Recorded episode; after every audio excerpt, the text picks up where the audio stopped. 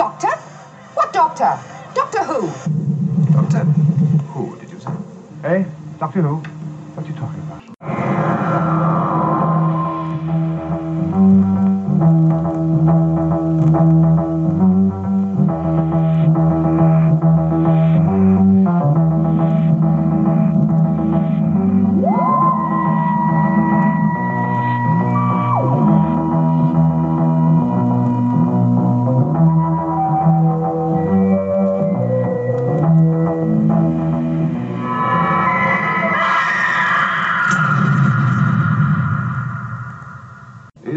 Gibberish, or do you really know what you're talking about?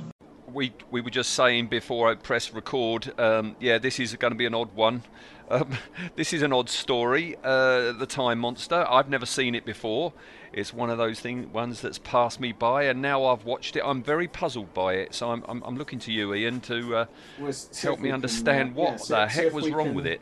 We can make out. I mean, it's it's interesting that this f- features uh, Kronos, the Chronovore, which is a time eater, because this story does eat your time. You're not getting it back, are you? No, and I don't remember the time. I, I was just saying just before we press record, Yeah. because of life getting in the way. This has been delayed by a couple of weeks. Yeah, so yeah, it's been a while. Because you watched episode six yesterday or today? No, today. Today? And, and I've forgotten it already. Wow. It, it time is messing me up when I'm watching this, and I don't remember the first five. I've got my notes, but like I just said to you there, I've spilt my drink on some of it. Um, so, um, but. I, I, I think we all didn't we both fall asleep in episode three or four? it was episode three. Yeah, it, it, it's very bizarre. You and I run parallel lives, and it, so. yeah. it wasn't We until share the same later. cell. don't we? both nodded, not at exactly the same time, No. in different Wouldn't parts of the country. If it was? Yes, we're like a If- gestalt, yeah, you and I. Yeah. Yeah, but very a- weird. It, well, it might be. Actually, it might be that it's actually a, a really clever um, hypnotic suggestion experiment by the government, and on a certain word that Jon Pertwee says, all the audience fall asleep. Yeah, we shut down Yeah. or Okay. something.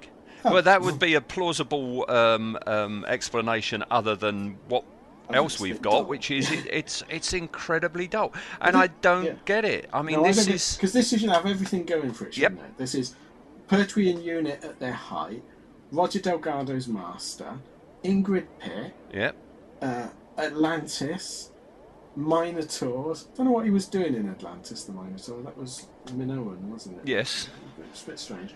Um, yeah, this this should be amazing and exciting, and it it's not. it's a po- it's a Yeah. plod. It's a I very total much applaud. yeah.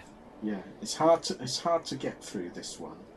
I always forget. I, I, I think every doctor's got a story like this where you see it on the shelf and you never really pick it up, and then one day you'll look at it and go, "Is was it as bad? Is no, it can't be as bad as people say." But you can't remember it, so you watch it, and it is as bad as people say. But then, and a couple of days later, nothing. You got No. no, recollection of it, Well, I'm so glad I wrote notes because if I was just going off even of if they are vodka soaked. yes, even if you know, I can't remember it. I mean, I, I- I've only got my notes to go by because if you was to ask me the plot of it without me looking at my notes, I couldn't. Um, I don't think I'd say, be able yeah. to do it. To be fair, I don't. As they were directing it, I don't think they could have told you what the plot was. It's a bit all over the place. Have you seen behind the scenes anything about it? Do you know what what what could I- be responsible for this? I don't know because it should be good. Robert Sloman, you know, he's he's a good writer. He's an old hand. Um, like I say, every everyone should be at the top of their game. There's a few nice scenes in this. There's a few nice performances, but they're few and far between. Hmm. Um, and the guest cast, other than I mean, Ing- Ingrid Pitt is Ingrid Pitt, but other than that, the guest cast are, are uniformly awful. I think the the two scientific leads, uh, is it Ruth and It, I want to say Stuart or Stu or it was Steve some or- it, no, it was some Yeah. uh, some non-scientist name. I, I remember that. And it's it's like watching an episode of On the Buses. It's so dated, isn't it? Their their hip uh, speak and and blatant sexism and oh, it's it's it's terrible. Um, okay, should we, should we break it down and see? Let's break it down. All right. Because my, my note, my first note is stock volcanoes and terrible music. It is stock volcanoes, Yes. and let me just go through, go past my, my, my soaking wet notes to my uh, typed out ones. The uh, the stock footage volcano at the beginning has been seen twice before in Oh, uh, really? in, in Doctor Who. Was it in? Um, please tell me it was in the Underwater Menace because that was Atlantis as well, wasn't it? no, it's in Enemy of the World Okay. and Inferno. Wow. So Yeah. I'm presuming this must have been owned by the BBC. This little bit of footage. Either they rented it, and either that or they rented it and they never gave it back.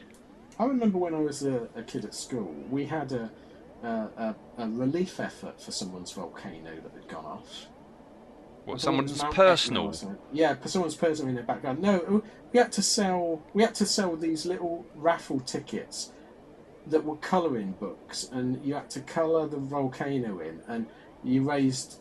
It was like fifty p a book, and you had to sell them, colour them in, and sell them to your friends and family, and it was money f- to help volcano victims. I don't remember that at Yeah, all. it's weird. I, I wonder what volcano. I wonder what volcano erupted in the mid seventies. I'm sure you can find it online. Yeah. All right. It was this one. No, it's not. I don't think so. So Cause, yeah, 'cause, yeah, this is the Doctor's Pippin of a Dream, isn't it? yeah, but why has he got long hair in this dream thing?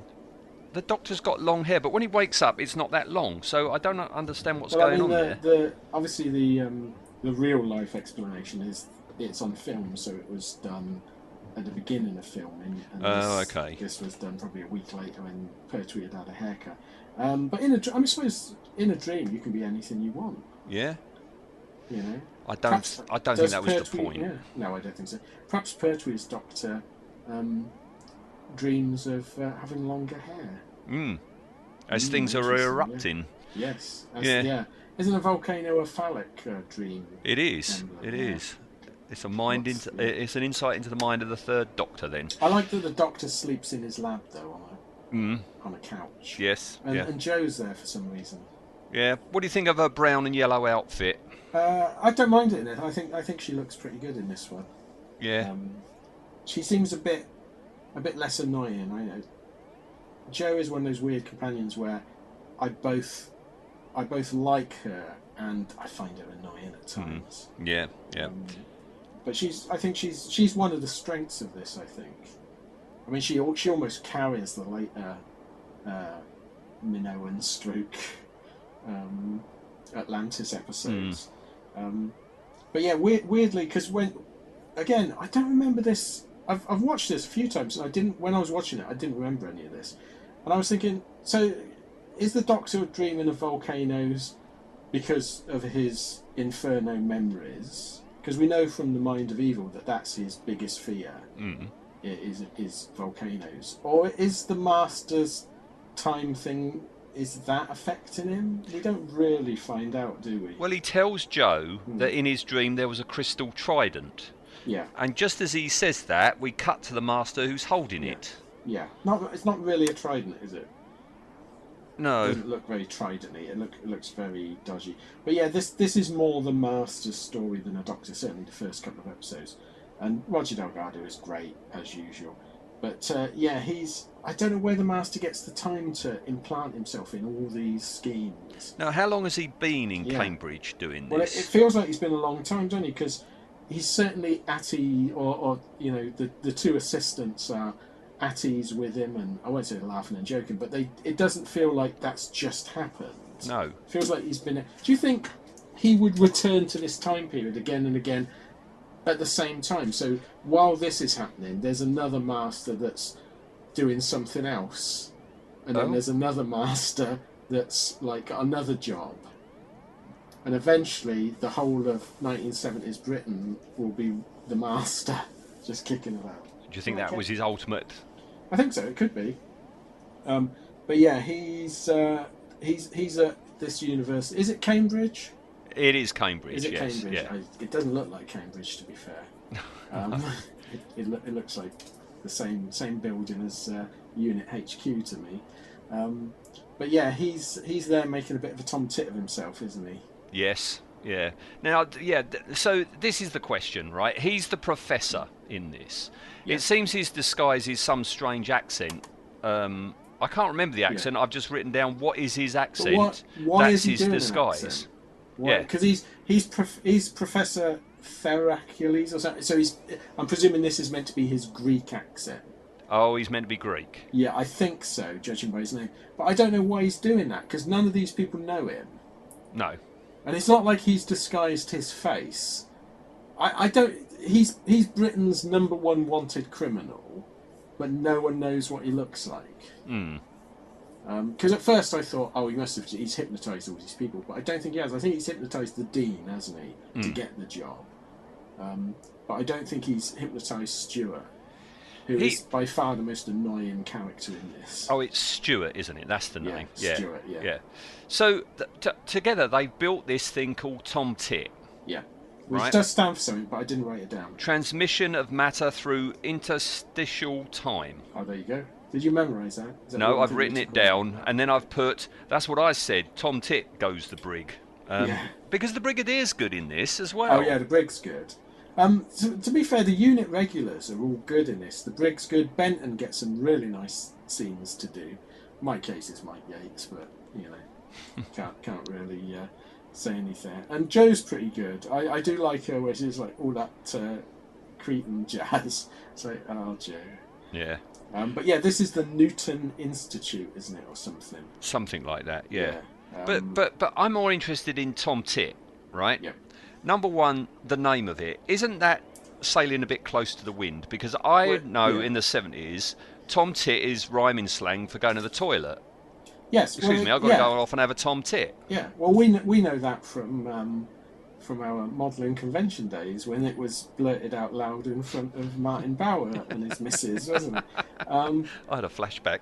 yeah, um, it's that that that will haunt you in your dreams tonight. It will. Um, yeah, it's it's it's. I don't think it's Cockney rhyming slang, but it's British slang for for having a poo poo. yeah, but there um, is such a thing as a Tom Tit. Did you know? Is it a bird? Or something? There is a bird uh, Yeah. from New Zealand. It's the most ridiculous looking bird. It's got this puffed up head. Are you sure um, it's not Jo? Uh, no, no, I don't think Ridiculous so. looking bird with puffed up head. It's it's not that ridiculous looking. Um, but uh, yeah, so but this thing. So the professor's been there. He's made our adversary because our adversary this time is Tom Tit. Um, but he's made that with the other two, right? yes. And it is a what is it? Transmission of matter through interstitial time. Yeah, so he, he so he's told them that this is a, a matter transporter, but and they they seem quite surprised that it's it's affecting time and it, it brings people back from it, and it's like, but it's, it's in the title, isn't it? yes, yeah, You know, I, it, it, I don't know why they're quite surprised. Yeah. Um, but yeah, they've the, the master in conjunction with these two um, air quotes scientists have uh, have invented this machine that that they seem to be using just to transport like cups and that about between. it's a rooms. teleport basically, Yeah, it's a teleport. Yeah, yeah. Yeah. Um, but uh, yeah, I think the but the master's got a plan that he he's he's not just doing it to invent a teleport. He yeah he he's he's got some more. He's got another plan, yeah, hasn't he? has, yeah. Um, But meanwhile, the doctor's built a TARDIS detector, yeah. which is this outrageous device. It's phallic, isn't it? It's a, it's a cock and phallic. It doesn't. It doesn't quite. Yeah. They must have been pissing themselves laughing. You've got I- Tom Tit on the one hand. You've Yeah. got this giant Willy on another I, I guarantee you, knowing knowing the very bawdy sense of humour that Jon Pertwee had, there's no way he saw this for the first time and didn't make that association. of course, of Yeah. course. Oh my goodness. You yeah. make one as prop? I don't dare. You can't take that out of yeah, can you imagine? Yeah. Oh my Yeah, goodness. you'll get arrested. Uh, we, we get to see Benton in civvies. That's We good. do. Th- this bit I don't understand. You might be able to help me with this bit. So, the brigadier comes in. He says, uh, "Come on, we've got to go and uh, inspect this uh, experiment in with time and that that this professor's done." But he's going to take. He wants to take Mike Yates first, and then Joe, and then he settles on taking Benton. Why isn't the doctor interested Yeah. in this? It is time, for goodness sake. Yeah. What What else is he doing other Yeah. than inventing phallic devices? But yeah, ben, Benton turns up just to say I'm just off on my weekend pass and gets roped into going to this scientific demonstration. I mean, why are you taking Benton? Where where do you think Benton him, was going for the weekend? I reckon he was off to a rugby match or something like that. I thought Well, did- did- Butlins. did- yeah, don't we find out in a later one that he, when he's not in when he's not in unit duties, he lives with his sister. Oh, really? I don't yeah, remember that. yeah, he goes ballroom dancing with his sister At Butlins. at Butlins. Yeah, Eh, I could see him as a red coat. Yeah, yes, absolutely. not Um, competitions yeah. and all that sort of. Uh, Glamorous granny. glamorous, Yeah. Um, meanwhile, the, the yeah, the master's assistants, Yes. uh, um, without him knowing it, decide to test Tom Tit. And yeah, well, the, the masters made a vague, um, a vague suggestion that they shouldn't touch things while he's not there, and and is it Ruth, Doctor Ruth, something like that? She's decided that this is a slur on her womanhood, and uh, Stuart eggs her on. So she decides, yeah, we're gonna let, let's test it, even though the ma- even though the master was the doc, the professor discussed, said don't touch it, it's dangerous, go bang bang. They've decided, yeah, let's bang it up to full power and see what happens. Um, which just seems like a mad thing to do. hmm You know? And the master realizes, doesn't he, because the uh, the clock outside's striking slows down. Yes. Well, time I- is I- slowing down. I love this because they um they've got this. There's two two two rooms. One is the laboratory, and then the other one is this radiation-proof room because they say somehow this time thing is going to cause radiation, but it's got normal windows. Yes. Yes. So they're not worried about radiation getting out the council windows. Hmm. Uh, Yeah. and, and evidently this um, this radiation effect has got a range of 50 to 100 miles. It's like, should you should you be doing this in a college? yeah. Yeah. Seems Um, a bit dangerous.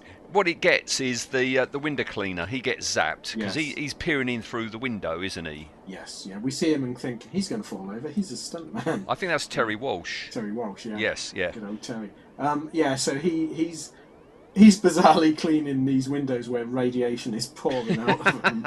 he's he's gradually being microwaved and he doesn't know it. But yeah, time starts to slow down. Yes. Which is this first episode, I, I think, is probably the best of the lot because we haven't realised how dull it is yet. And and these are all interesting yeah. sort of ideas. Yeah. It's fine until the very end, but before we get to the very end, we've got, and I've put good grief. Bessie is put into superdrive. Oh, wow, that's awful. isn't I didn't Benny know Hill anything about Bessie being able to do this. Yeah. It's Benny Hill, isn't it? It is Benny Hill, yeah. Yeah, the Be- Bessie's got a super drive and inertia dampening brakes, presumably like Starship Enterprise. But uh, yeah, it literally is just running the film fast. It, I mean, we we've said before, even in Mad Max in character, when they, I mean, you know, they did this in the Mad Max films. It never works. No. one ever sees speeded up film and goes, "Oh yeah, they, they're moving really fast, aren't they?" You just go, "I speed it up." Hmm. It looks it looks ridiculous. Yeah, yeah. I've written down in quotes. I guess I did like it because I've written it down in full. A quote from the Brigadier next. Yep. That's a fearsome looking load of electronic nonsense. How does it all work in words of one syllable? Because he's used to the Doctor, isn't he? Yes. Yeah, so he- that's he- not bad. No, the, Nick Courtney's great in it. He's he's. Uh, I mean, all the regulars seem to be having the time of their life. Um, and I wonder if that is because they, you know, like you say, the the phallic thing and Tom Tit. They probably thought this was a right old laugh. Mm. Um, Yeah. But I, yeah, the the master realizes the Briggs turned up, and he's like, "Oh, I must disguise myself." So he goes into his radiation suit, but he do, he doesn't. You can hear it's him. Yes. You know, Benton's met him, the Briggs met him, they've been threatened by him, they've had run ins, and they can't go, hang on, that sounds like That the sounds like the master. Master. Same Yeah. height as the Master, same build as the Master. That's not a radiation suit, that's a fireman's No. Yeah, suit, isn't it? suit. My not action man had one of them. Yes, yeah, I had one of them for the Action Man, yeah, silver Yeah. one. Yeah, It yeah. was really good. And then, it flaked. It And ended did. up with just patches. It had those little poppers for doing it up That at the it, back, yeah. didn't it? Yeah, yeah. Oh, memories. Oh, yes. Memories. Um, this is a point where the Master could have done with disguising himself as Khalid, couldn't he? Yeah, And yeah. do all this weird stuff on it. That would have annoyed the Brigadier. Yeah, because he's got this, you know, cod Greek accent at the beginning, but when he's up against people who know him well, Yeah. he's talking just He's with his regular normally, voice. Yeah. Yeah. And I love this because they start up the experiment, and at this point, you know, the brigand, no one, no one's twigged him, but instead of just carrying on and see what happens, he then decides to go, "Come, Kronos." That's the like a bit problem I have. giveaway, Yeah, it's like, well, oh no, now what? Who is he summoning? It, I thought it was like going to be like the demons or something, you know. But it's like Um, we've got no mention of Kronos up until now, have we? No, it's this is this is right out of the blue. It's like, who's Kronos? What what what is? Why does he want Kronos? He's not mentioned. They've not set this up at all. No. Um, I I trouble is as soon as he says "come Kronos," I think Captain Kronos. Yeah. Caroline Munro. Yeah, well, then that would be nice, wouldn't it? Yeah. It was When- when he made around about the same time. Yeah, that would have been good. When he eventually, the Master does transport someone using this machine, it's not Caroline Munro. Hmm. It's, a, it's a little old man, isn't it? Um, Yeah. We get, we get, and I don't know, I don't know whether this is the first reference it. We get the old reverse polarity nonsense, don't we? Episode two starts with that. They solve this by Yeah, reversing the By reversing it, yeah, because the time's gone wrong, hasn't it? Because that Stuart, Yes. he's been aged to eighty. Yes. Well, he's had he's had um, he's had talcum powder put in his hair. That is not convincing age and makeup. No, no. Um, I like the fact they're so nonchalant, isn't it? Um, Ruth, she comes in and say, like, oh, we better- call the ambulance. She's not surprised that he's aged to 80. No, and he seems to take it quite well. He's sort of like, oh no. Well, he's laughing and joking, isn't he? It's Yeah, like, yeah. you're, you're going to be dead in a year, mate. Oh, dear. But he splutters, doesn't he? That he's seen Yes. Kronos, and Yeah, that's when we find Kronos. out that the, these things called chronovores, yeah. T- Which is a time great eaters. idea. It's a great idea. And I was so, so oh, can't wait to see Kronos. Oh. oh. Oh, um, but yeah, um, so they, they, they then explain that uh, Professor Thascales did this, and then Jon Pertwee has one of his, you know, oh, the, the, the scoundrel. Thascales, that's Greek for master. And I was going to look it up, I couldn't be asked. I wonder if it is. I expect it is. yeah. It's this BBC. doctor They don't make up to us, things like that. No, no. But yeah, Kronos is the most fearsome of the chronovores. Yes. Who have been, I've written, drawn into time by the priests of Atlantis using the crystal. Yeah. Because in, in real Greek mythology, the chronovores were the. They battled the Titans, didn't they? They were. I think you're right. Yes. They, I'm pretty certain they weren't a um, a man with chicken wings and a bucket on his head. Good I. I don't think they were, but I might have been wrong. I wasn't there. Um, yeah, uh, the brig decides to call up the troops, and uh, weirdly, Yates is on duty behind a desk. What does he do anything useful? Do you think the brigadier did that to him? It's like, where can we put Yates to cause the least amount of trouble? On the front desk. Yeah, the, the budget's run out for for Unit HQ. That's literally all we see. That's all we see. desk. Yeah, yeah. Yeah, uh, but yeah, Nick Courtney is great in this scene. Though he, he really, he, he's on he's on a roll. I wish we, I wish it, this is, we'd have had six episodes of a day in the life of the brig. Mm. Just him getting a bit exasperated with the idiots he has to work Yeah, with. yeah, yeah, yeah. Um, episode two ends with the uh, that old bloke that we've seen because we've we've had a flashback four thousand years, haven't we, to Atlantis? Um, because the crystals in back in four thousand years ago and now they seem to it seems to be simultaneously existing, isn't it? Yes, it's um. This this seems they seem to be linked, so it's not like like like a lot of these sort of time travel things. As time passes in the present day, i.e., 1974, it's also passing at the same rate in Atlantis. Mm. So we get little flashback cross scenes. The the Atlantis scenes, we don't see a lot of it yet, but everything we see looks awful. Yep. It's the old Vaseline over the lens, standing in front of a curtain, dressed in a cod, Shakespearean Julius Caesar toga, uh, and a man with eyeshadow and eye underlining. Uh, I, I've written in here, and I think you'll probably agree with this. It all looks like a Kate Bush video. It does rather, yes. Yeah. they, so yeah, the master decides to use this thing again because he wants to bring Kronos back. But yeah, he ends up with this little old Greek fella, Yeah, Crassus. Crassus, yeah. Crassus, High Priest of the Poseidon Temple in Atlantis from 4,000 Crassus years. is a Roman name, though. That's what's weird. Hmm. But he wants Crassus because he, he wants to gain power over the universe itself. Yes. But, you know, when he was introduced, not that long before this, you know, he was a jackanapes, according to the Doctor. Well, the jackanapes now wants to take over the universe. yeah, he's he's gone from a sort of a, a kid meddling by poking ant nests to I want to rule everything. I don't. I think this is the point where the master starts to not really work as a character, because I think I, I think Benton later on, if someone says something like, "What you know, what are you going to do?" It it's a, it's one of those stupid. He's now evil for evil's sake. Yeah. I think it's only Roger Delgado's absolute charm that makes this character anything. Yes. Yeah, I think um, you're right. As Yep. written. Yep. I mean, we do. We've missed out. I, episode uh, two and then into episode three. We do get a really nice scene with Benton. Um, you know, with where he uh, he tricks the master, and then the master Yeah. that's the oldest trick in the book, and it's a really nice little scene. And bless him, um, John Levene absolutely throws himself into that filing Mm. cabinet. Yeah. It's like blimey. Yeah. Um, yeah, he, he's really good in it. Um, but uh, yeah, it, it, it's it's not worked. The master wants to take over the universe. I don't know how he's going to do this. Um, Well, according to Crassus, he can't because they've lost the secret to to summon Kronos. But the Master reckons the seal will provide the answers. yeah. How does So- he so- know all this? Has he been I- to Atlantis before? How does the Master know all I about don't. I Kronos mean- and everything? I did because I'm trying to remember where this comes as far as um, the Doomsday Machine. Is it before or after? Um, oh, I don't remember. because in in that one he's he's he's stolen a lot of Time Lord records, hasn't he? So I wonder if he's is he just going through each record and this is what's doing a plan. So he's found a record on Kronos and he's going, oh, um, what plan can I use this for?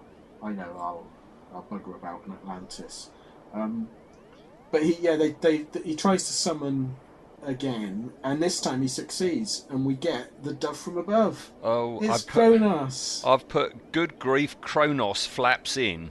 Yeah. Oh, good God. Well, I wasn't this- prepared for yeah. this. I don't. I'm, I'm hoping this is one of those instances where the production team were as shocked as we are by how shitty this is. This is terrible. This is a man on Kirby wires in a white foam pigeon suit with a bucket on his head, flapping, and they've put the most awful sound effects over it. And what's it makes it even worse is you've got you've got a great thest like Roger Delgado, and you've got this old fella, and they're acting their hearts out, being terrified by this this man hanging from the ceiling. I I was immediately I thought of the uh, How to Fly sketch in Monty Python Yeah. Uh, you know, where Graham Chapman's just hanging from the ceiling and the guy goes in the office. And it's like, what? Uh, that's what it was, uh, it reminded me It of. is a comedy yeah. thing. This is something Frank Spencer would do. you know. Yes, yeah, yeah, Yeah. It's, um, it's awful. The only good bit, and I've written it down, another quote from the brig females, stay under cover. He goes, Yeah, You try Bless doing that now. Females, stay undercover. yeah, he wouldn't, wouldn't be able to do it. Wouldn't be able to do So it. this thing, we're, we're going to find out it's not Kronos. It's like an, an embodiment of Kronos. Yes. It's not the real deal, but it's still powerful. But they seem to manage to lock it in a room with a Yeah, door just that's just got the door, yeah. yeah, it's got flimsy window slats Yeah, this, to it. this is the creature that the Master expects is so powerful it could destroy the universe, and the mere threat of it will, will make the planets accept him as their leader, and it can't get out of a, an office, really. Not it not boding well for the Master's plan. Um, for some reason, he now wants to go to Atlantis. Yes. So he's fed up just looking at it on telly screens and that, and, and using this thing. Um, I do like. What do you, do you like his uh, TARDIS disguised as a, a goodies computer? It I is very it, goodies, isn't it? Yeah, I thought, is that the good? Is that the one they use in the goodies? Why does it stay as a computer when it goes to Atlantis? Because his, Uh, know, yeah, his, his- a camouflage thing, his Yeah. chameleon circuit isn't broken. Yeah, I mean, I'm, I'm presuming again real life budget, but um, yeah, I thought that when it disappeared and then it uh, reappeared. It's lovely and incongruous, but yeah, it should be a, like a, a Greek statue or something. Yeah, it should be uh, one of those columns. You know. Yeah. Yeah. Uh, then, then we get possibly the worst scene in Doctor Who's history. You're talking the about the wine bottle. Yeah, the Doctor. Uh, this feels like it's made up. This feel this entire scene feels improvised to me because the dialogue's awful. The the blocking of the action is terrible. The camera can't seem to follow them, um, and then the Jon Pertwee, the Doctor makes this thing, and he's going, "Oh, I, I'm making a device, and it will disrupt the time waves." And it's it's the most pathetic. It's like something you if you're bored at a wedding and you've got no one to talk to, you're going to build this, aren't you, out of wine bottles and corks and forks, and then you know, then your missus is going to come over and clip your ear. Well, don't do that. But this somehow, this interrupts time, and we get this moment where, like, I can't remember if it was Brigadier or Ruth. Someone says, "How does it work?" And the doctor basically says, uh, uh, "I'll tell you later. Don't worry, it just works." Yes. This Shall we? feels filler to me. Shall we? like if you if you want to jam time experiments, Yeah. according to this, you need an empty wine bottle, a cork, two forks, some circuitry, tea leaves, and some keys. yeah. That will nobble any time Well, the doctor experiment. makes some. He makes some sort of thing that it's the shapes and the movement. And he goes, "We used to make this at school and interrupt each other's time experiments." So they've got tea and tea leaves and corks and on forks. Gallifrey, yeah, and wine. I imagine they've got lots of wine on Ga- Gallifrey because it would explain so much if they were drunk half the time. Um, it doesn't make any sense. Nor does the next bit, and I'm hoping you can answer this question for me because the master has got a video watch by which he can spy on unit. clunky. Yeah, and he sends because Mike Yates Yeah. has gone off in a unit convoy, and he sends a knight to joust with them. Yeah. Right. I think what happens later on is he that just like the doodle bug that we're just about to see has been brought f- forward in time from the exa- that exact place. So that that Yes. that knight It's a busy little road. was on that road, yeah, 700 years ago, and is brought forward in time. And instead of cacking himself, wondering what the hell is the are these beasts coming towards me, he decides he's going to joust it. Yeah, well, the, the only thing the only thing that makes sense is that this knight was in a tournament just on this very spot, and he was he was going down, you know, jousting, and suddenly finds himself in front of Land Rovers and Mike Yates. But yeah, he doesn't think, uh, ye gods, the devil, blah blah, run off. No, he decides to charge at the the Yeah. unit chiefs and then rides off through them. So presumably he never went back. Did he go? That, that was my question. Did he I go back, or, so. or is he still wandering around Cambridgeshire? I think he's still wandering around Cambridgeshire. I mean, later on we get an even worse situation with the Doodlebug, um, because the guy, the the guy that stood on the side of the road says, "Oh yeah, a Doodlebug crashed here in 1944." No, it didn't. No, because How it could it have crashed there? Because it's here. Yeah, and it, and no it crashed. it. Yeah, And it crashed in the 70s, yes. But before. my, my favourite my favourite thing of, of why Mike Yates is the most useless character. So the the knight charges at the uh, at Mike Yates's Land Rover, and it go he has to go off into the grass, and he goes, "Oh, I'm completely stuck." It's like you've got one wheel in the grass, which isn't muddy; it's just grass, and you're in a four x four Land Rover, and you can't get it off that bit. Mike Yates, you twat. give up. Yeah, Yeah, you yeah. twat. Yeah, Before the, we get the doodle Yeah. bug, we get the Oh yeah, roundheads. the, yeah the Civil War. So they're brought forward. They don't think, who the bloody hell are this lot? What is that big lump of metal with four wheels on it? yeah, what what devilry is this? No, let's just carry on shooting at it. Yeah. And I love the fact they're they're blazing away, and the unit troops just stand there watching them. Yeah. Like "You- you're idiots. Mike Yates is like, oh, he's the worst commander. Um, yeah, it's very sin, and it's pure filler. The re- you might listeners might think that we're skipping a lot of plot. It's because there's no plot in No. these episodes. No. It's literally filler. Yeah. Yeah. It's it's so dull.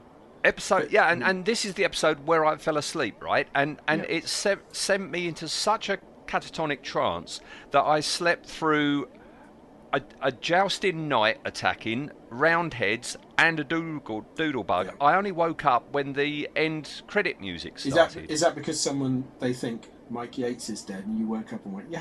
Hooray!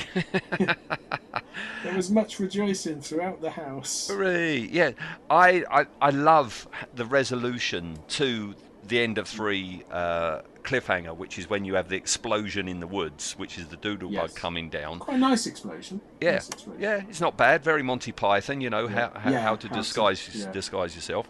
Um, but episode four's resolution is that they ducked. Yeah, yeah, that's that's exactly it. Yeah, you get this. Yeah, you're you're right. Very Monty Python. You know, uh, Captain Yates is hiding in the scene. is he hiding? Is he behind, behind the bush? Um, but yeah, they, they they they troop off and they find him, and it's like, yes, don't don't worry, we ducked. Yeah, Oh. And we all, but this this answers the age-old question and proves the first Doctor to be a liar. This next scene, because I don't know, it casts your mind right the way back, right the way back, right the way back. First episode, Ian Chesterton bursts into the TARDIS, and the Doctor says, "This is Chip. He says, "It doesn't roll along on wheels, you know." yes, it does, because this TARDIS has got casters. bloody hell! Ouch! They could have took that off, couldn't they? Couldn't have somebody go? No, hang on a minute. They're in shot. We've got to a block sack this. over 'em. Yeah, yeah, stand as a unit soldier in Yeah, them. No. just yeah, stand in the way. We can see the wheels. Oh, good grief! Yeah, I wasn't expecting that. yeah, A- awful. another thing I wasn't e- expecting is we see the Master inside his TARDIS. Yes. Right, Yeah. and a, a radically different TARDIS. I didn't realise that this is the new look TARDIS. Yes. Uh, which wasn't very popular, so they promptly changed it. But I just I think it's known as the washing bowl TARDIS. the washing, yeah, yeah, I saw that, bowls. yeah.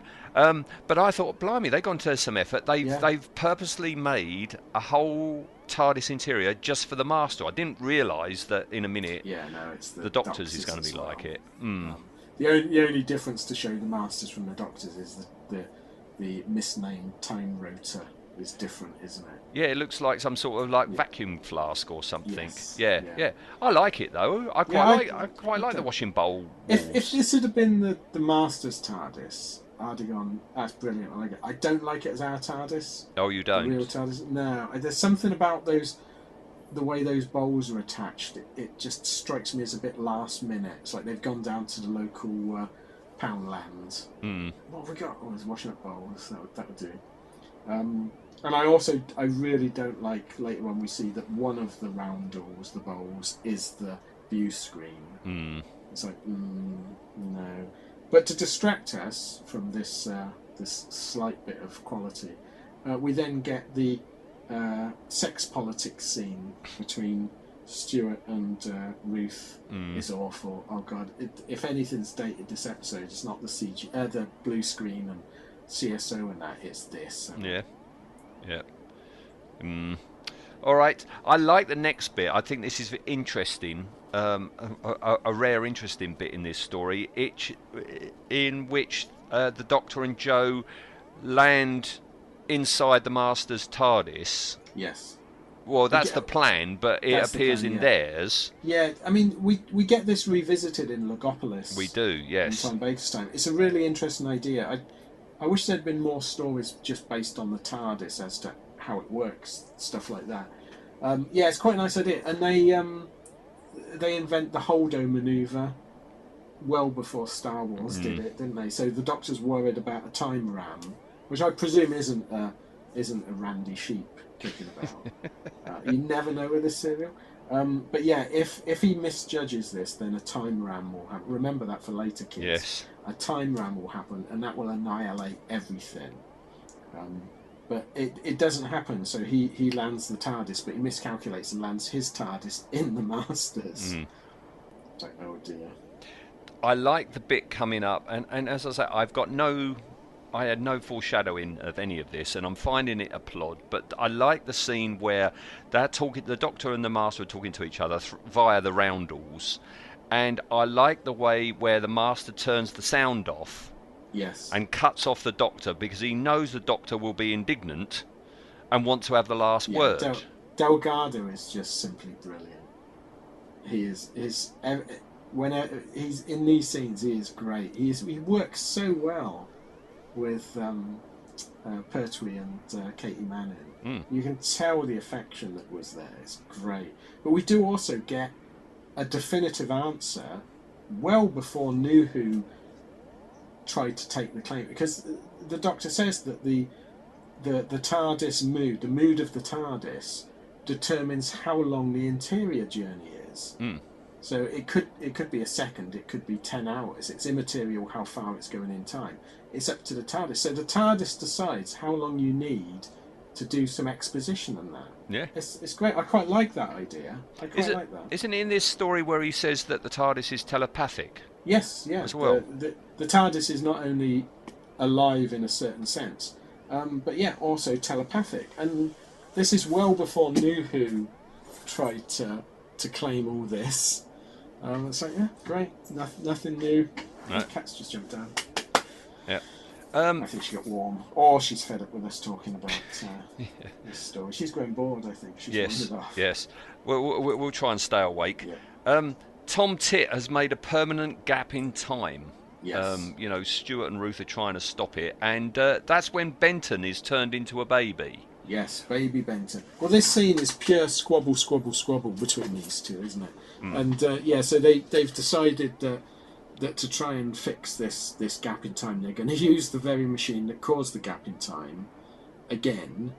Um, but they've reversed the polarity, so hurrah! Uh, but yeah, but uh, it, it overloads and it causes Benton to revert to being a baby. Mm. Um, baby Benton. Because you said when you were trying to give me Yes. clues to this, Benton in a nappy. Yeah, Um, so I guess this is Benton in a nappy. this is Benton in a nappy. Yes. All right. Okay. Um, we're getting near the end of episode four, and that's when the Doctor comes out. Kronos is summoned, Yes, flaps in again. comes in. Yeah. Yeah, takes the Doctor into the time vortex, and then the two TARDISes they kind of like split apart in a very fuzzy video effect, Yeah, don't they? in a very top of the pops, cheap video effect. Yeah, so the Doctor's been dispersed into the time stream again. I think possibly a a first. I'm not sure. Although I remember there was one of the Hartnells where they mentioned something about that. But yeah, the doc- the Doctor's definitely dead. He's, d- he's live with it, kids. He's dead. When you come back next week, it won't be resolved in the first thirty seconds. Mm. Um, but yeah, the doc, the we we go to episode five, and um, the the doctor, he's still got enough residual telepathic power to talk to the TARDIS because the TARDIS is telepathic as well, Mm. and he can speak from the time vortex, even though he's dispersed. He can speak to Jo, um, and and use the TARDIS to bring him back.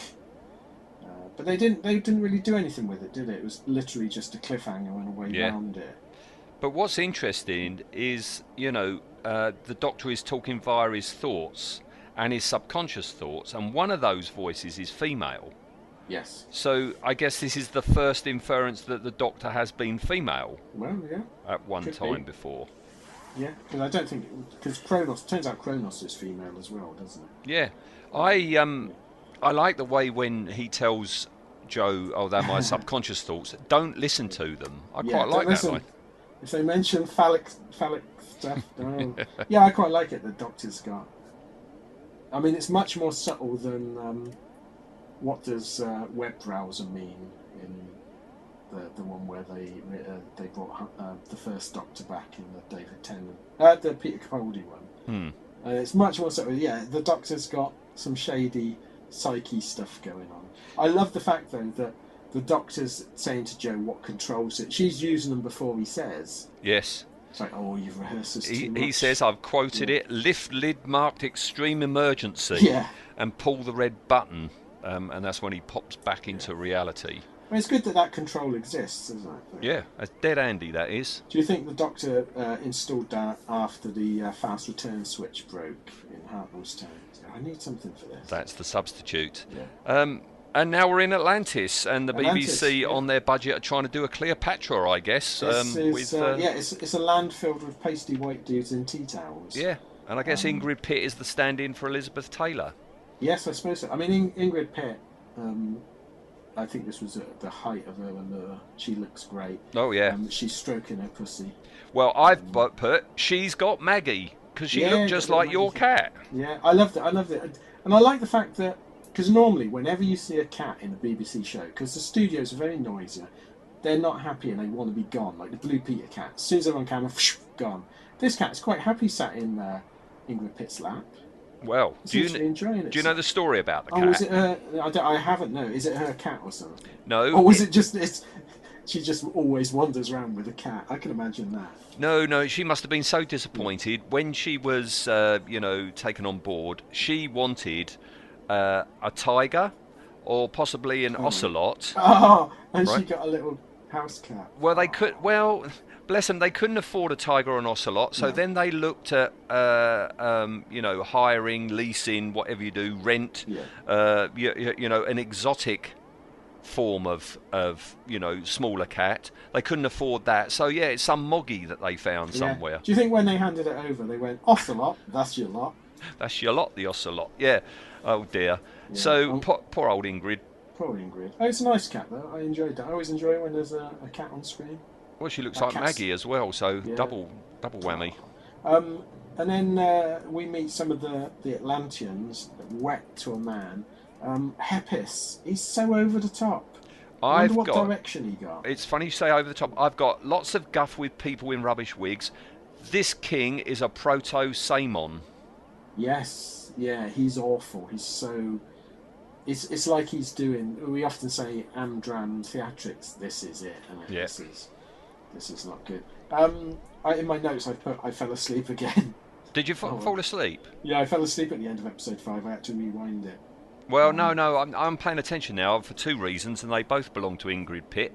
Because bloody hell, when she gets up, I think Yeah. we've got the down blousy moment of all time. I think so. This is. I'm Good not entirely grief. sure. I think the only the only the only one that might have a chance of beating this is when we do Planet of Fire. Yes, yes. That's the only. That's about it. Yeah. I, I was going to say stiff competition, but that's a bit too obvious, isn't it? That's a bit too obvious. Yes. Yes. But you make a couple of good points. Um, Yes. Yeah, I think you'll have to do a screen grab. I think this is the uh, this this it, it, it, on, Good on Facebook. grief. This will have to be the uh, the photo at the top of the down blousy screen. Yeah, it beats shocking. all so far, I think. Good lord. Um, and the master arrives, which impresses uh, old Queen Ingrid. Um, yeah, I- he, he's on his best uh, smarminess, uh, charm offensive any for for old Ingrid. It's great. yeah. They really spark off each other. I, I've written down, um, Ingrid says about the master, he has the bearing of the gods. I bet the master loved that. I bet he did. He was like, "Ooh, yeah, yeah, Yeah. Um, and yeah, the doctor and Jo arrive, and now I've put massive, underlined twice, down blousy as Ingrid overhears. And Yes. bloody hell, that cameraman is. He's having a. Good grief. Um, uh, The master tries to hypnotise the king, which Yes. doesn't work because he's basically seen right through the master. Yeah, he immediately knows that he's full of crap, don't he? Yeah.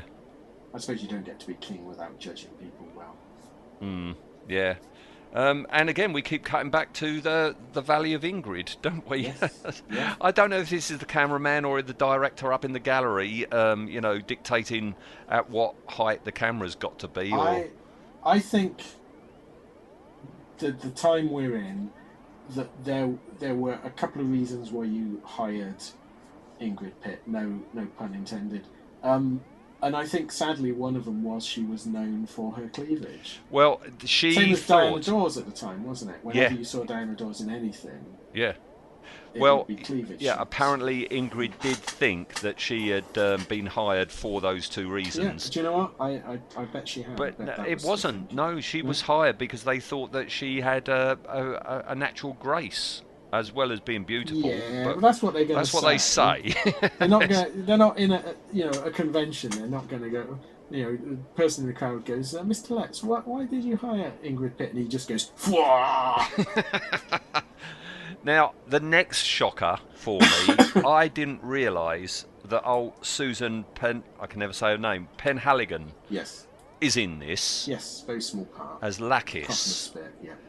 I didn't know. And. I, I, I had a bit of a soft spot for her back in the 70s because she was in uh, the BBC Dracula, wasn't she? She was, yeah. She Yeah. was a very, uh, very attractive lady. And she was in, is it The People That Time? No, not The People That Time, but not, Uh, forgot. One of the Doug McClure ones. The land that time. The Land That Time Forgot. The one with um, oh, with the Master in it. Oh, Anthony Ainley. Yes, that's true. Yeah. As And the, uh, playing a, uh, U-boat. U-boat captain, yeah, U-boat yeah. commander. Yeah, apparently she wasn't going to be in it, but the original uh, actor left, and she replaced the original with three days' right. notice. Do, you know, do we know who the original was? No, but oh, the the Oh, what the, if it was Caroline Munro? the, the tit bit Oh yeah. o- over that I've got is that at that age, you know, when they made this, old Yeah. Susan was the spitting image of her mother, which caused some consternation to Jon Pertwee because that was an ex of his. oh really? Oh, Yes, so He goes right. He goes. I, I, I knew your mother about uh, 21 years ago. How old are you? Yeah. yeah. Um, Who we was hit her mother? I don't. Other than Mrs. Penhaligon. Mrs. Penhaligon. That's what I was going to say. Didn't it was um, Mummy. Trying to- Didn't Jon Pertwee have a, have some sort of fling with Ingrid Pitt? I think everybody had a fling Yeah. with Ingrid Pitt. Have I told you I met Ingrid Pitt?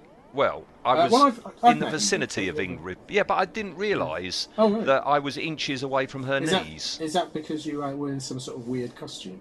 No, no, no. I, I, I was was she in my- in some sort of weird costume? No, no, no. She was rather fetchingly dressed, and Oh, really? uh, I, I was just dressed in regular clothes. But her knees were very close to my head, and I didn't even know it.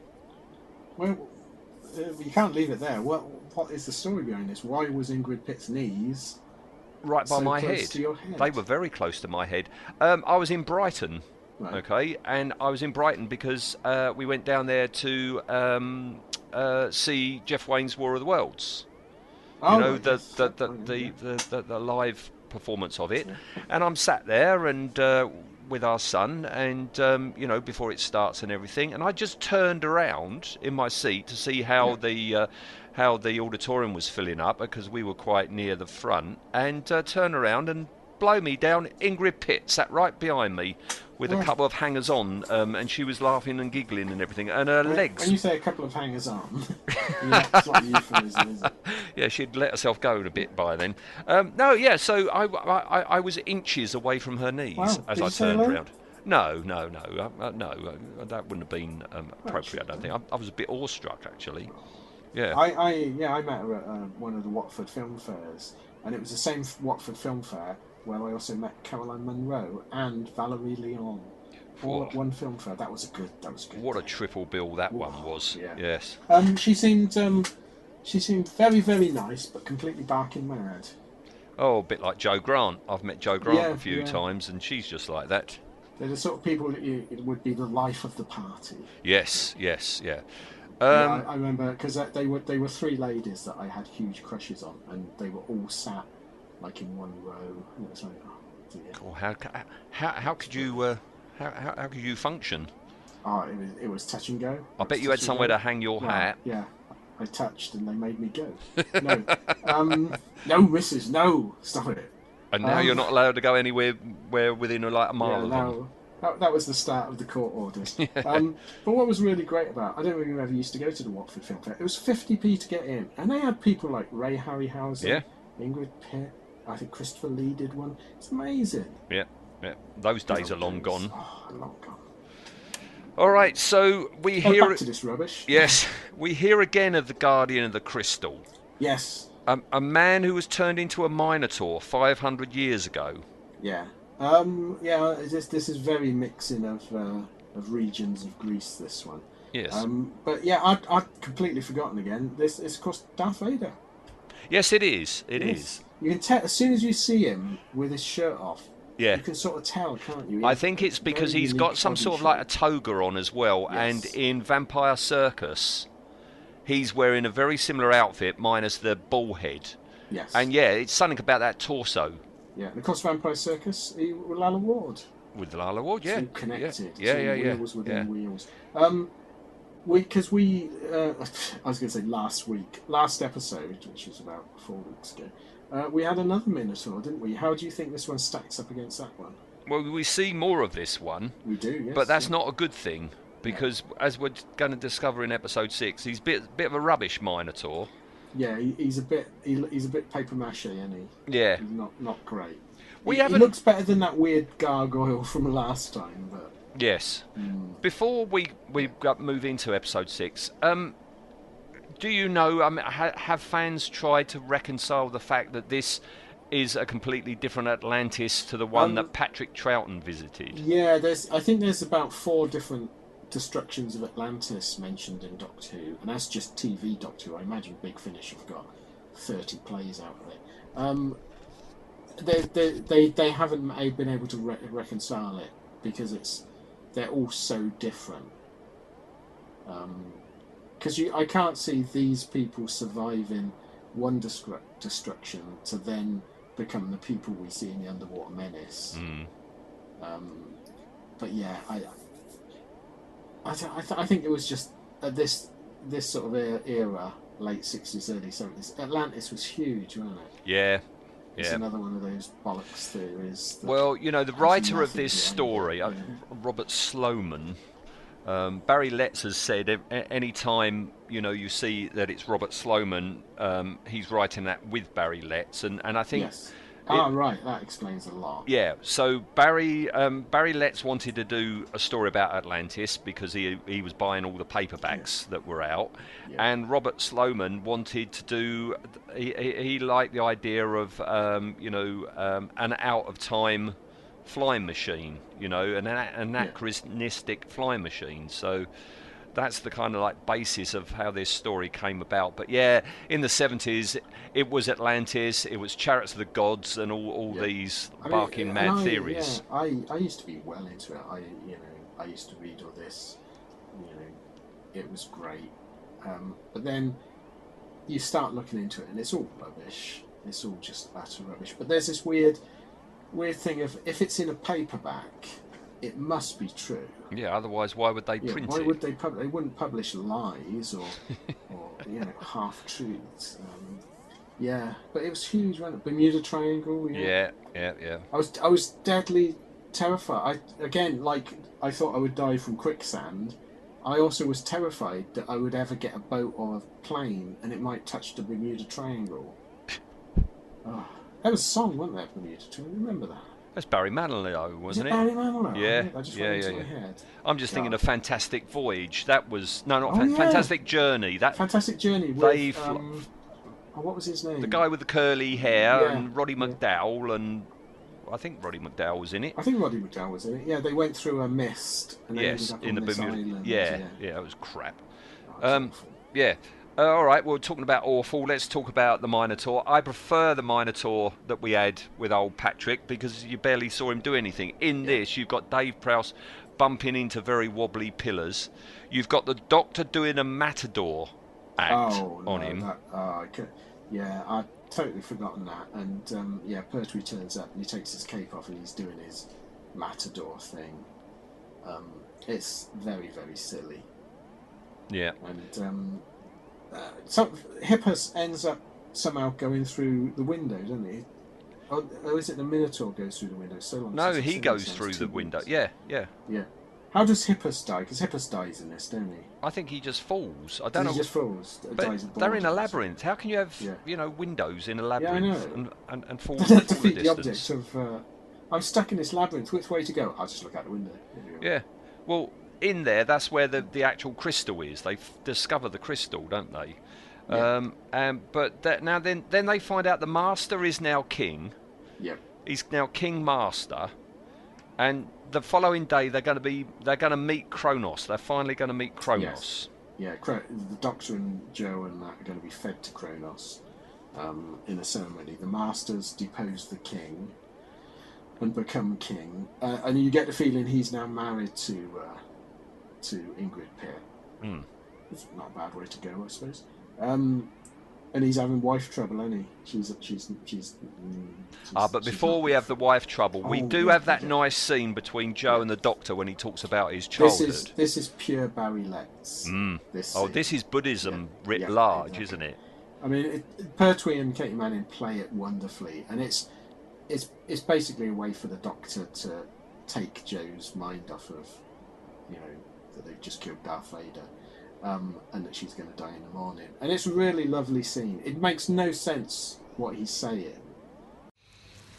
Makes it seem sort of pointless, really, doesn't it? I felt like that once when I was young. It was the blackest day of my life. Why? Ah, well, that's another story. I'll tell you about it one day. The point is, that day was not only my blackest, it was also my best. What do you mean? Well, when I was a little boy, we used to live in a house that was perched halfway up the top of a mountain. And behind our house, there sat under a tree an old man, a hermit, a monk. He lived under this tree for half his lifetime, so they said, and he learned the secret of life. So, when my black day came, I went and asked him to help me. He told you the secret? And what was it? Well, I'm coming to that, Jo, in my own time. Ah, forget what it was like up there.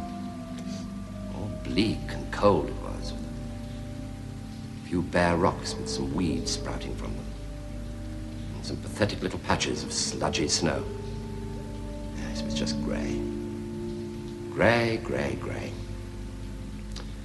Well, the tree the old man sat under, that was ancient and twisted, and the old man himself was... He was as brittle and dry as a leaf in the autumn. What did he say? Nothing. Not a word. He just sat there silently, expressionless, and he listened whilst I poured out my troubles to him. I was too unhappy even for tears, I remember. When I'd finished, he, lifted a skeletal hand and he pointed. Do you know what he pointed at? No. A flower. One of those little weeds. Just like a daisy it was. Well, I looked at it for a moment, and suddenly I saw it through his eyes. Was simply glowing with life, like a perfectly cut jewel. And the colors, the colors were deeper and richer than anything you can possibly imagine. Yes, it was the daisiest daisy I'd ever seen. And that was the secret of life. A daisy? Honestly, Doctor. Yes, I laughed too when I first heard it. So later I got up and I ran down that mountain and I found that the rocks weren't grey at all. They were red and brown, and purple and gold. And those pathetic little patches of sludgy snow, they were shining white, shining white in the sunlight. You still frightened, Jo? No, not as much as I was. That's good. Um, yeah, the daisiest daisy. But of course, he's talking about Champo, isn't he? The, Yes, Planet the Spiders guy. Yes, yeah, yeah. So no, I, li- I like that. Um, I didn't know that was coming up. I thought, oh, that was What- rather sweet. Yeah, it was very nice, very sweet. What do you think the doctor was so depressed about that he was crying in this story? I bet there's a big finish about him. His parents wouldn't let him have a velvet jacket or a frilly Could be, shirt. Yeah. yeah.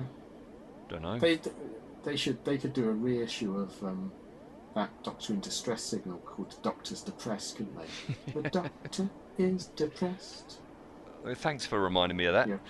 Um, so yeah, the, the, the master gives a sp- oh dear, the master gives a speech the next day, and that's when Yeah. the, the the penny drops to Ingrid that you know Yes. the, the king is dead. You said you, he wasn't going to be hurt. Blah blah blah blah He- blah. I think because the Master's a, a wily little fellow, isn't he? I think I think he makes a mistake by immediately saying, "Yeah, yeah, I killed him." Hmm. I think you could have bluffed your way out of that, Master. Yes, yeah, yeah, yeah, You know? yeah.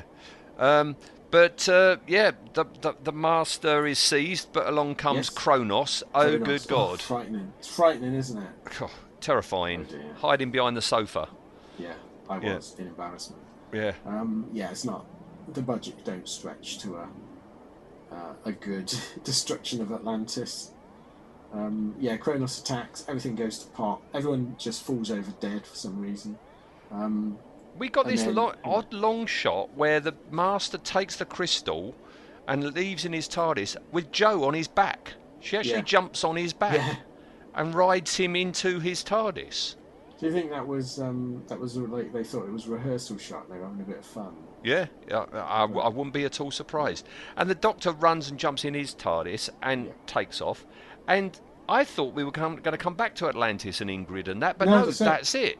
That's it. Not not even a uh, by your leave. They're gone. Done You, their bit. you kind of Yeah. see her in a long shot, old Ingrid, Yep. but that's it. We don't go back to Atlantis, and and I guess the inference is that's the destruction of I think Atlantis so, because Jo yeah. says you, you you you destroyed Atlantis to him. Yeah.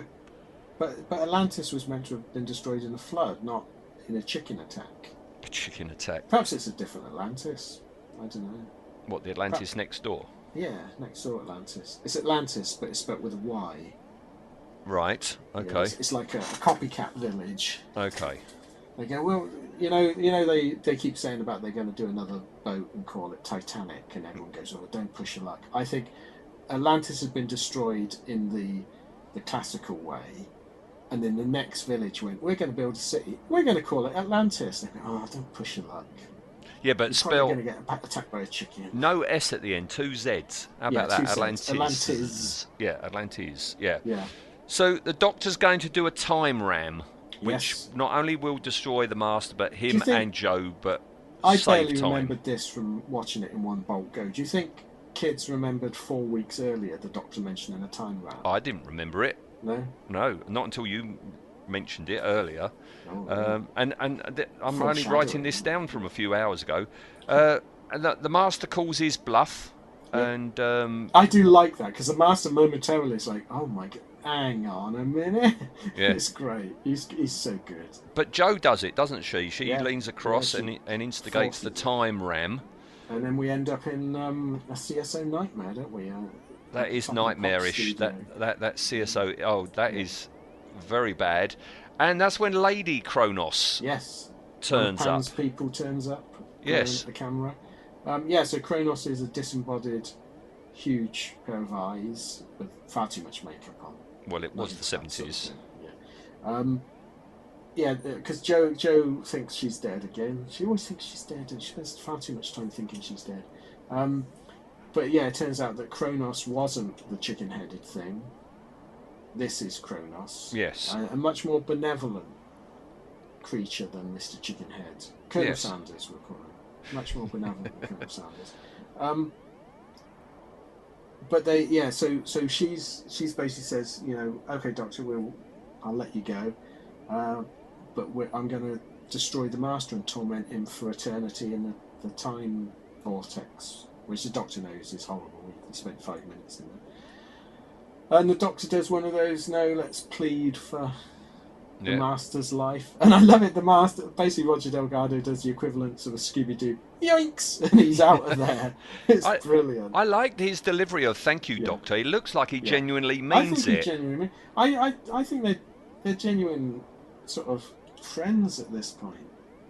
It reminded me of you know in uh, Claws of Axos when he he basically works for Unit, and it's I love that. I love it when the master's sort of a bit more stupid word really, a bit more human. yeah, Um, Yeah.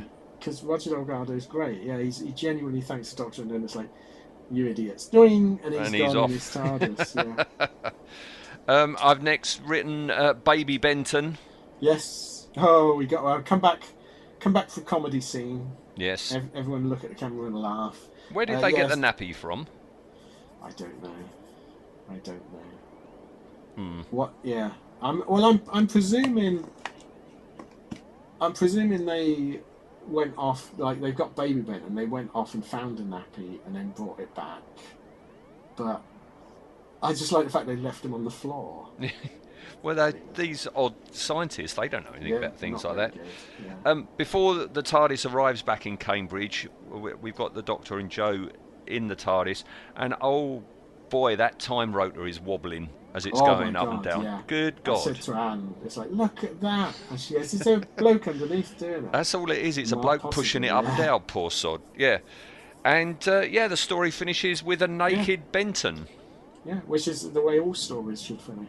D- uh, did you know that when they were filming that, oh Ian there, he was actually wearing an adult size nappy with Oh, a right. comedy drawing pin on the side. Oh, okay. Yeah. Was that meant to be shown? No, it was just an in joke, you know. I wonder if there is a photo of that because because for some reason I had I thought they showed Benton in the nappy. But it wouldn't fit him. No. it would fit a bit of him, but not all of him. Well, I'm, I'm, I've not been that intimate with him, but um, yeah. Uh, also, John Levene. You you said Ian Levine. Oh, I I don't want to see-. Ian oh, no, that's- Levine in Marco. That is a big nappy. Oh, yeah. that would be a big. Yeah. Sorry, wrong one. Yeah. Um, I mean, there is there is uh, there is uh, sort of precedent for saying that Ian Levine is a big baby, but Yes. Yes. I you know I wouldn't say it for fear of uh, being sued. Um, yeah, it's it's a weird ending. It's a weird little story, isn't it? Or a weird long story. There's no way it should have been six episodes. Three episodes, it might have got away with this. Hmm. Even a two-parter. Or just not have the Atlantis scenes. Just Yeah, have the time manipulation Yeah. bit. It does. It does feel like two stories that didn't have enough material for both, so they lumped it together. Yeah. Yeah. Um, Not- it's not it's an oddity, isn't it? Yeah. I I was going to say I enjoyed it, but I, I don't think I did. I it wasn't offensive, but there's absolutely nothing memorable No. other than if if you fancy looking down Ingrid Pitt's cleavage. Yeah, but you can you you can You see do that, that in any Hammer anything. film and get, at least get some other entertainment. Out Where eagles dare. Yeah, You know, yeah. all sorts of th- places you could see them. I, yeah. Do you think eagles nest in there? Could be. It's nothing. Really. Um, yeah, there's there's not a lot of. If, if you're going to watch this, uh, have the fast forward remote next to you Hmm. because you can fast forward through a lot of this. I mean, all of episode two is filler. Yeah. Skip all the bits with the scientists. You don't Yes, need any of that. So boring. all the soap opera stuff in Atlantis. Fast Basically, forward through that. yeah. Anytime, anytime the regulars appear on screen, just watch a bit of that. Yeah. As soon as it goes off to the others, yeah, don't Yeah, fast forward. Yeah. Okay, doke. Yeah. All right. Um, so Earth date. We finally get to do another Earth date. So Hmm. we we've got Atlantis. Yes. Uh, Did they four- say four- when they think it is? Well, they said four thousand years ago, Oh, didn't okay. they? Okay, Um, and the nearest Um, we've got to that is 2500 BC, uh, Hmm. where the first Doctor was in Egypt for the Dalek master plan. Oh, okay. All right, and then we've got this mid 70s, this vague mid 70s, where an awful lot of uh, the third Doctor stories take place. Yeah, all this is this this sort of slam bang right in any of that mid from about seventy four to seventy eight. It could be. Yeah. All right. Uh, on behind the scenes, yeah, we said about it earlier. This is the first redesign of the TARDIS console room Yeah. since 1963, and the uh, Yeah, the- the, first proper redesign because it, Yeah.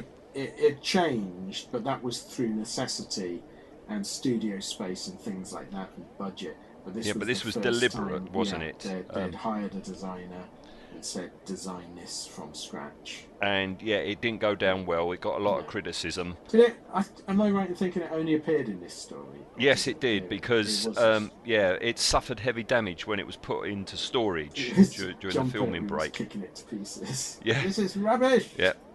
Um, what else have I got? Um, yeah, there was a scene that was dropped from episode five where you see the Doctor activating this device on the TARDIS, which Hmm. allowed Jo to speak uh, Atlantis. Oh, So it would have been I the wish very I'd left that in because that, that would have been like. I, I would then suspect that, that Russell T Davies only watched this episode Hmm. as research. yeah, because that would yeah, Yeah. that would explain an awful lot, wouldn't it? Yeah. it Yeah. would. And uh, this is the f- so if his time detecting device looks like a cock and balls, what the hell would have his? maybe that's why they cut it out. Yeah. It was just too rude. That. Oh god. It's a family Give- give it- program, don't it, you know? Give it to the uh, those people that are doing the 1980s Triffid adaptation. They can use. Yeah, yeah, they'll use that. Yeah, um, and then from Michael John Harris, one of the uh, effects bods, I've Yeah. got a quote from him, and he says about the Kronos crystal, this trident Oh, that right, the yeah. Doctor describes. He said it was made from normal window glass, which I, th- I think is surprising because you know Yeah, you wouldn't get that now. You would have it'll be sugar glass, wouldn't it? Yeah. Now, but it was normal window glass cut into strips about a centimetre wide and crystal glass drops available from a company which made chandelier light fittings. Um, So basically, if you picked it up, you'd cut your hand to ribbons. yeah. I'm not sure who it was that actually put the crystal together. Peter Pegram was my main assistant on the story, and I seem to remember that the effects requirements were quite wide ranging. We had to provide everything from a large explosion during the location filming, that's the Monty Python one he must be talking about, Yeah. to miniature sequences of the Doctor's TARDIS chasing the Master's TARDIS. I know I made the bullhead mask, which was supposed to be the Minotaur. This was made of latex covered foam rubber and was worn by an actor called David Prowse. The white winged Kronos creature, which appeared before the destruction of Atlantis, was an actor flown on wires by acrobatic specialists from a circus. All right. So, that is that. But now we come to our rating. But Yeah. Tom Tit is a machine, and you Yeah, I- barely see anything of it. I think we should rate the two Kronoses. Well, do we rate the female Kronos because you only see her eyes? Uh, that's true. Uh, Shall we just, do rate the shrieking Sanders. bird? Yeah, Colonel Sanders. All right. So, what do you think of? Um, Des- you know, design-wise, design. in yeah. in theory, I mean, it, it's a strange one out because when you think of Kronos, I don't I don't know what the bird connection is. I, d- I don't know where that's come from. I wouldn't if someone said to me design a creature called Kronos, it's a time eater. I probably wouldn't think pigeon. I would think more very Horst strange. Janson. I would try and sculpt it to Yeah. look like Horst Janson. Yeah, you would you yeah you. I, so I, I'm not sure on this on where they were going with design. I, I don't I just don't think it works as a design. I'm going to give it three for design. Yeah, that's what I, that's gave it. And now the effectiveness of this white flapping Um, thing. Uh, am I going to be generous and give it half? A half. Half, yeah. All right. Well, I gave it a one. Okay. All right. Okay. So that's Some poor sod had to be winched up on a Kirby wire for that. so And flap his arms around. Yeah, And like you say, the um, the the screeching is terrible. it's terrible. And they they obviously realise it looks awful because when you first see it, they try and disguise it with like overlaid pigeon flapping and that. But that just reminds you it looks like a pigeon. Yeah. Um, it, it's I think it's another one of those. We have to do it. It's here. It's in the studio. This is what we got. We have to use it.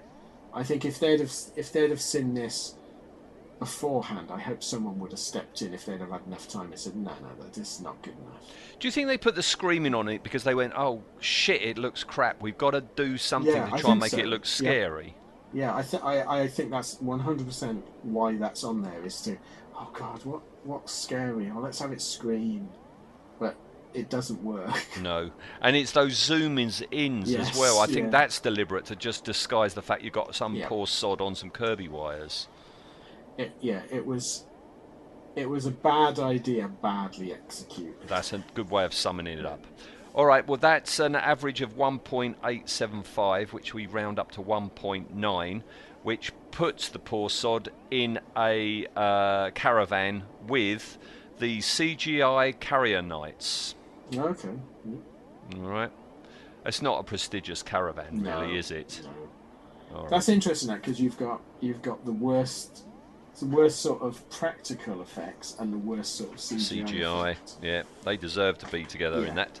Uh, is it bottom three? I guess it's not for I- you. No, I don't think so. I can just imagine in that caravan they're doing a version of the Yorkshireman sketch. I was Now, we had it tough. Wires, yeah. yeah, you were lucky. I was on the Kirby wires, yeah. um, all right. No, I don't. It's, it's not offensive. No. It's, I think it's possibly my least favourite Pertwee. I think I'm happy to say that. But Yeah, because it's much, just much dull, worse. isn't it's it? It's just dull. Yeah, there's. I, I can if something's so bad it's enjoyable. That's great. If something's really good, that's great. Dullness is really. It's the worst you can be. I think. Mm. Um, because it's just it's not memorable at all. Mm. Not at all. Oh. I, I think we're, we'll probably forget about it as soon as you click the off button. Well, I'm s- as I say, I'm just so glad I um, wrote notes for it. Yeah. All right. Uh, before we announce the next one, I've got a little bit of feedback. Oh, good. We Uh, like feedback. yeah, two bit- Barry Letts, is it? No, it's from Ian Levine. Is it? Um, oh dear. um, I'll see you in court Tuesday. yeah, there's going to be a sort of like an Amber Heard Johnny Depp Yeah. um, court thing, but you and. Ian Levine, the two I, Ians. li- I like to think that I would be Johnny Depp and everyone would be laughing at Ian Levine's evidence. You would hope. Yeah, I would hope so. All right, uh, we have two pieces of feedback, both from our NeoZaz page. Oh, good, Uh, good. the first from Nicholas Clark. Thank you, Nicholas. He says, uh, Hi there, really enjoyed the latest podcast on the Mind Robber. The Blake 7 episode featuring the Thaarn was called Dawn of the Gods. Do you remember? We were Yes. struggling to Oh, remember yes. which is the one that's got the Dickensian characters in it. That was it, yes. Yeah, so thank We're you, Nicholas. Names, we? We are. We are. Yes, that's true, Bruce. Um, and then Mark Jacobs, good old Mark Jacobs. He's uh, uh, contributed on there before. He says, uh, "Hi guys, just a quick note on the new Doctor. Oh, yes. Um, personally, I'm not a fan of the Doctor changing gender or ethin- ethnicity. Ethnicity. Thank you, Yeah. as I can't help thinking it's just about winning a popularity contest rather than staying true to the show's original premise. There's other reasons behind th- these changes which I won't go into here. I'm sure you understand why. Well, we're, we nobody. If that was a thing that right in anything, Doctor Who, Star Wars, Marvel, if there was any sort of boardroom meeting of saying, look, we've got Yeah. to tick these boxes. The this. Uh, you, you, you know, avenue hasn't been explored, therefore we've got to do it. They would never ever admit to it, would they? So no, you're not. Yeah, you're not we'll- going to come out and uh, and say that. I, I mean, I, I like to think that that isn't the case. That uh, this this Ncuti uh, came in and wowed them all with his with his performance and that. Um, I'm not entirely sure that that is the case. I think it's like you say, it's true of almost all the fandoms that that we we like, all the shows that have been rebooted. There is a huge element of um, a- a- of meeting sort of the message, the yeah, the kind of, and but I don't. I'm not entirely sure that's anything other than what studio execs do 100% of the time, which is trying to aim at the market they think Mm. will watch it. yeah, I, I, I don't entirely think it's they're trying to change the world or anything, or I, I think they're just going. This is this appears to be what's popular because everything's doing it, so we'll do this. so we'll well. follow it. Um, yeah, yeah, But that doesn't mean this guy won't be absolutely amazing and knock our socks off. We just got to wait and see. mm. Um, but I, I find it interesting because Star Trek's going through this at the moment, and Strange New Worlds, which is the most original Star Trek show since original Star Trek, is is number one. It's huge and it's getting rave reviews from everyone, not just Star Trek fans. And I sort of think perhaps this might show that what people want is a well written, well acted show. yes, They yeah, don't really want messages as such. mm. Um, Yeah. Yeah, not to say that, that shows and storylines shouldn't embrace politics and, you know, by politics that can include gender politics, race politics. I think science fiction's got a huge history of, of very, very expertly handling this stuff. But I, I, I I also think couple that with the fact that I just think most, not all, and I- perhaps not even most, but a lot of new writers are just crap at their job. Yeah. I'm sorry. yeah, yeah. They're not. They're not old school Terrence Dicks. No. Uh, and, and, that shows. But I think we'll we'll come through it. If if that is the case, we'll come through it. Yes, yeah. Um, Just got just got to wait and see. Yep. See what happens. Yep. And uh, Mark also raises a question, right. Which is, why couldn't the BBC create new characters to run alongside the show? I'm up for having a woman and/or a black actor playing a Time Lord, but a different Time Lord. Then we could get to keep the character we all know and love, plus get some new and interesting spin-offs. Surely everyone would be happy. And that's an interesting idea, but I about that, I think about you know where you've just mentioned Star Trek, where we have you know spin-off shows from Star Trek, you know, be it Deep Space Nine or whatever, where we have spin-offs from Star Wars, you know, like Rogue One or Solo.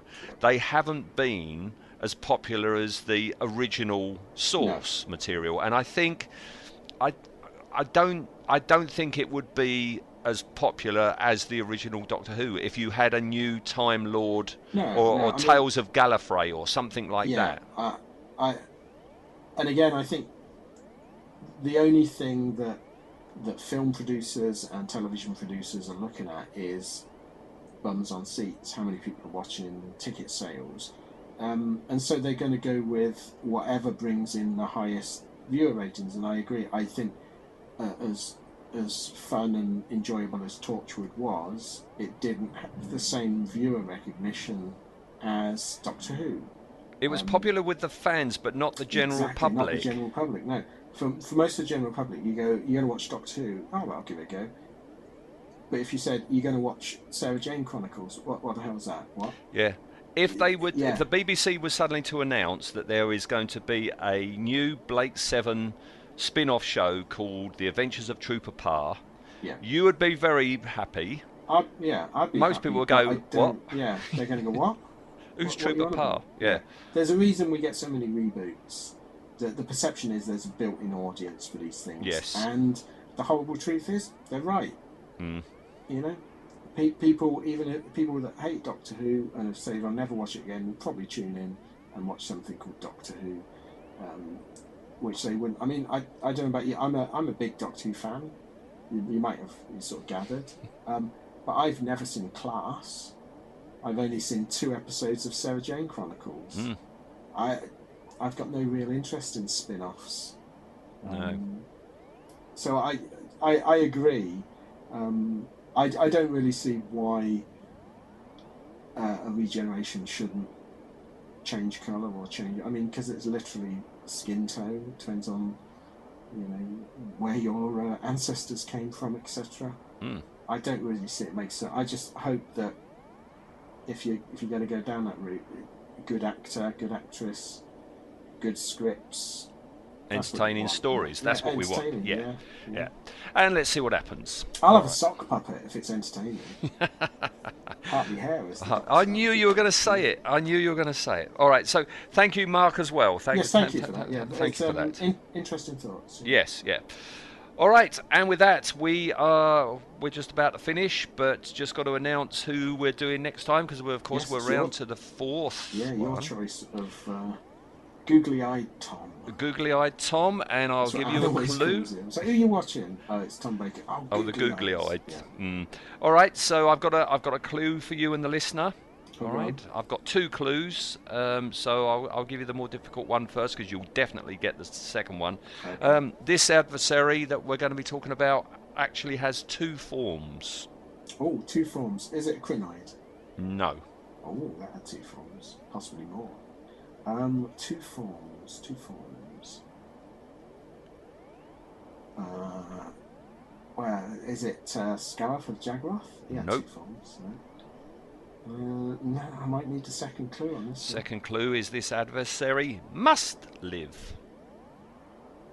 Oh, um, Eldrad. It is Eldrad. Well done. Yes, Yeah, Eldrad must live. Oh, the Hand of Fear. The Hand of Um, Fear. Sarah Jane's final story. Yep, yep, yep. Um, This, yeah, the infamous uh, hide behind a jeep to survive a nuclear explosion. So it's a good, yeah, a good one. Um, again, I had a huge crush on the female Eldrad when I was a Hmm. kid. what about the male one? No, not so Nah. much. A bit shouty, bit shouty for me.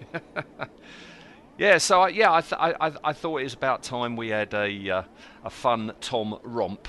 So uh, yes, yeah. No, see, that's a good choice. It's again not not one that I would pick as, you know, I fancy a Tom Baker one to watch, Hand of Fear, but uh, I've watched it a few times. and I remember enjoying it.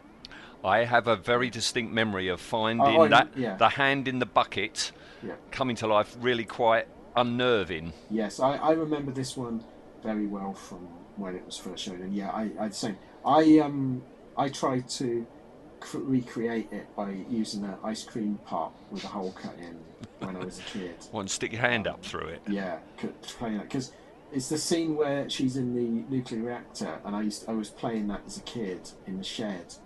Um, Your shed was a nuclear reactor. And my shed was many things. It was a TARDIS. It was, an everything, eagle, wasn't A TARDIS. it? An eagle. It was, it was actually weirdly two um, two crates that engines came in for. Uh, This is your cranes. dad, isn't it? Yeah, Yeah, this is your dad again. It was brilliant.